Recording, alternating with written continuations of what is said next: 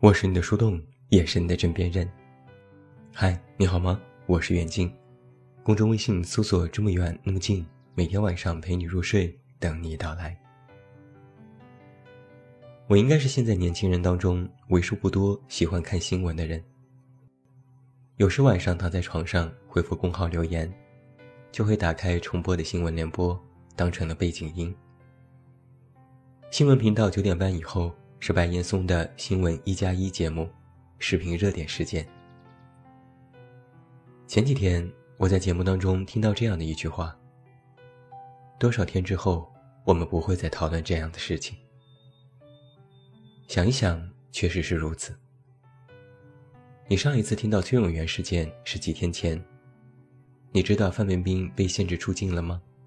你知道明星的个税税率上调了吗？很多人的印象，可能还留在崔永元爆出阴阳合同，大家怒骂各种明星和影视公司上。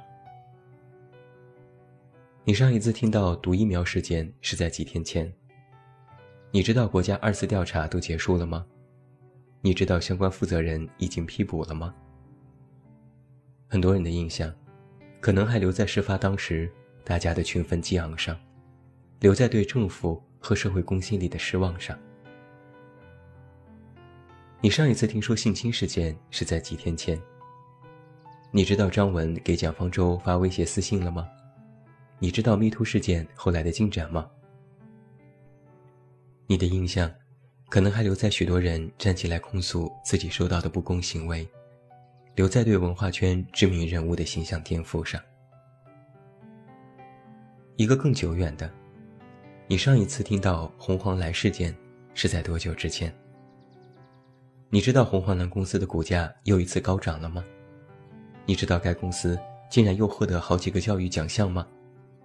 你知道公司的董事长又开了新公司吗？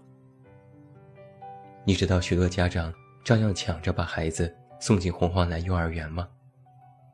他们的理由竟然是，出事之后他们肯定会整改，以后就安全了。你的印象？可能还停留在微博上清一水的讨伐这家教育机构，全民抵制，必须要给一个说法，要相关机关严惩。可是，之后，我们还记得什么呢？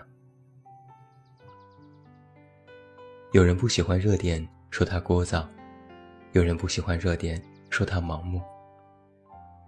我来给你梳理一下2018年上半年的其他一部分热点。看看你还记得几个？舌尖上的中国三口碑扑街，抖音遭遇微信封杀，陈可辛导演苹果广告三分钟，百雀羚广告刷屏，小猪佩奇，北大校长念错字，诺贝尔文学奖取消，冬奥会闭幕式八分钟，创造一零一热播，世界杯各种话题，梅西 C 罗离开。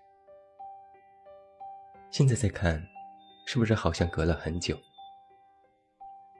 那么我们再看看自己的生活，很多之前的热门应用很少人用了，恋与制作人的话题也几乎消失了，没有人养娃养儿子了，跳一跳小游戏的热度也消退了，更别提当年的人人网、开心网、千千静听、各种博客、各大网站的微博。想起来，都好像是很多年前的事情了。最近新浪微博的热点是新版的《流星花园》遭群嘲，Scare 人，《延禧攻略》热播，张馨予结婚，北京奥运会十年等等，一波一波的热点刷过去，一阵一阵的风潮刮过去，最后留下了些什么呢？好像是前几天还在朋友圈转发关于阴阳合同、性侵、毒疫苗的各种新闻，痛心疾首，恨不得身先士卒，站在第一线斥责作恶的人。然后一觉醒来，朋友圈都是好妹妹的新歌，吴亦凡和虎扑互撕，幼稚园杀手 diss 吴亦凡，还有北京的暴雨。曾经有人这样说过，再热的热点。也终究有凉透的那一天，而凉的速度，可能会远远超过火的速度。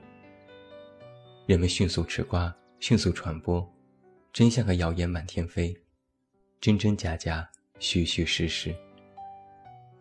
然后人们又迅速散去，去关注下一个热点，继续去刷屏、去分享、去评价，毫不忙碌。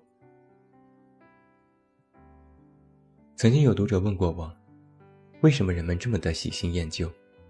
为什么大家过一阵子都会忘记这些事情，尤其是忘记那些恶性的事情？热点的背后，我们到底该做些什么？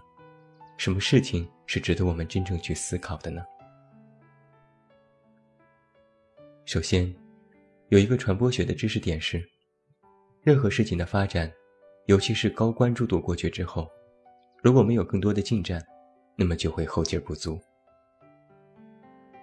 比如在最初的毒疫苗事件发生之后，我非常关注事情的进展，网上也挖出过更多的猛料，所有人群情愤慨。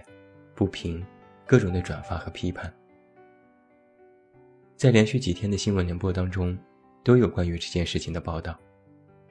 第一次国家调查，第二次部门调查，各种取证，发现问题，查封产品，批捕有关责任人。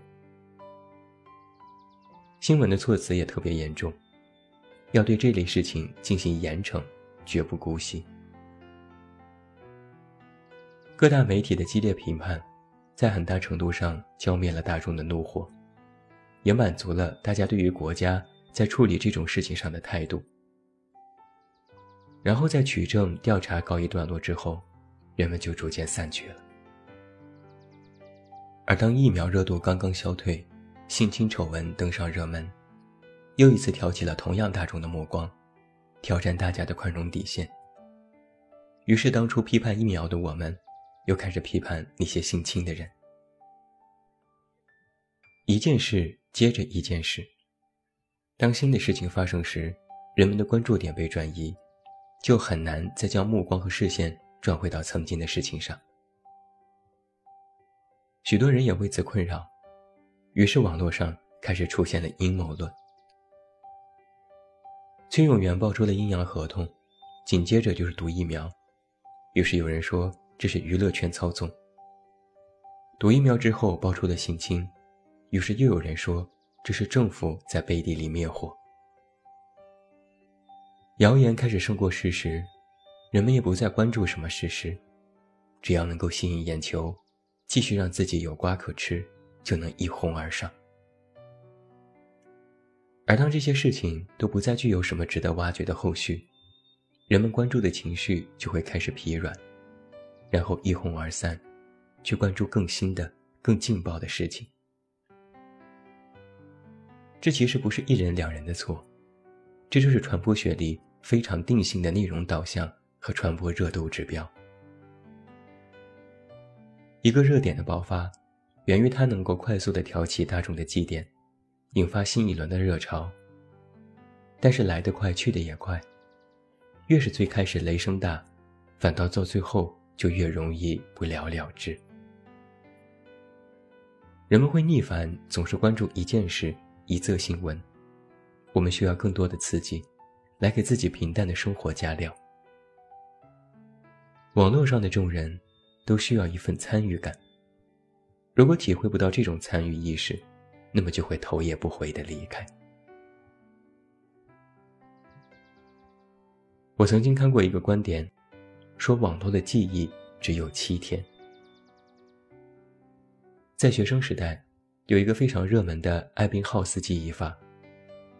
它讲的是，在信息输入大脑的时候，遗忘步骤也会同时启动，遗忘率会随着时间的流逝先快后慢。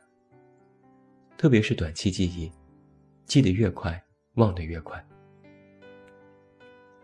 比如一个知识。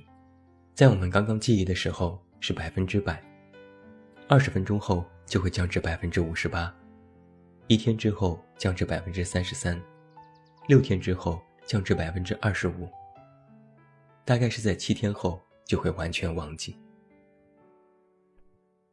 根据这个遗忘规律，人们可以在后几天进行反复的复习，来加深记忆点。如果效果良好，记忆率可以在七天之后维持在百分之八十七左右。但是请注意，这是我们在学习和工作当中的记忆规律。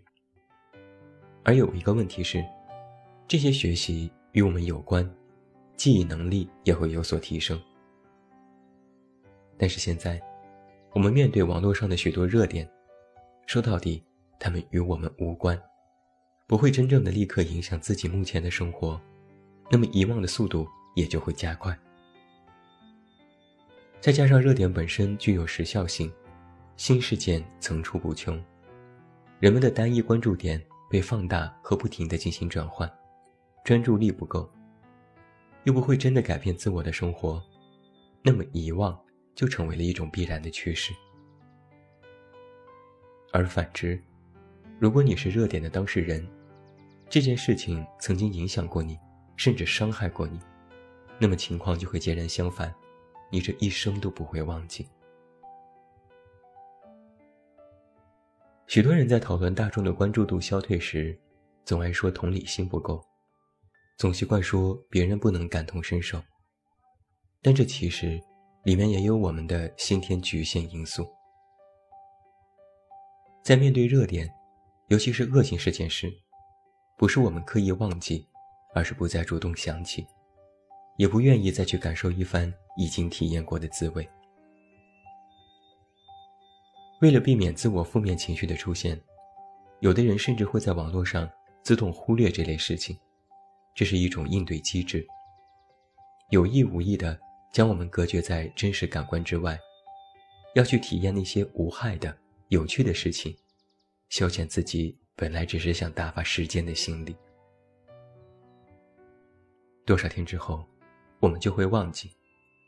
但是归根结底，我们却应该把疑问放在当下。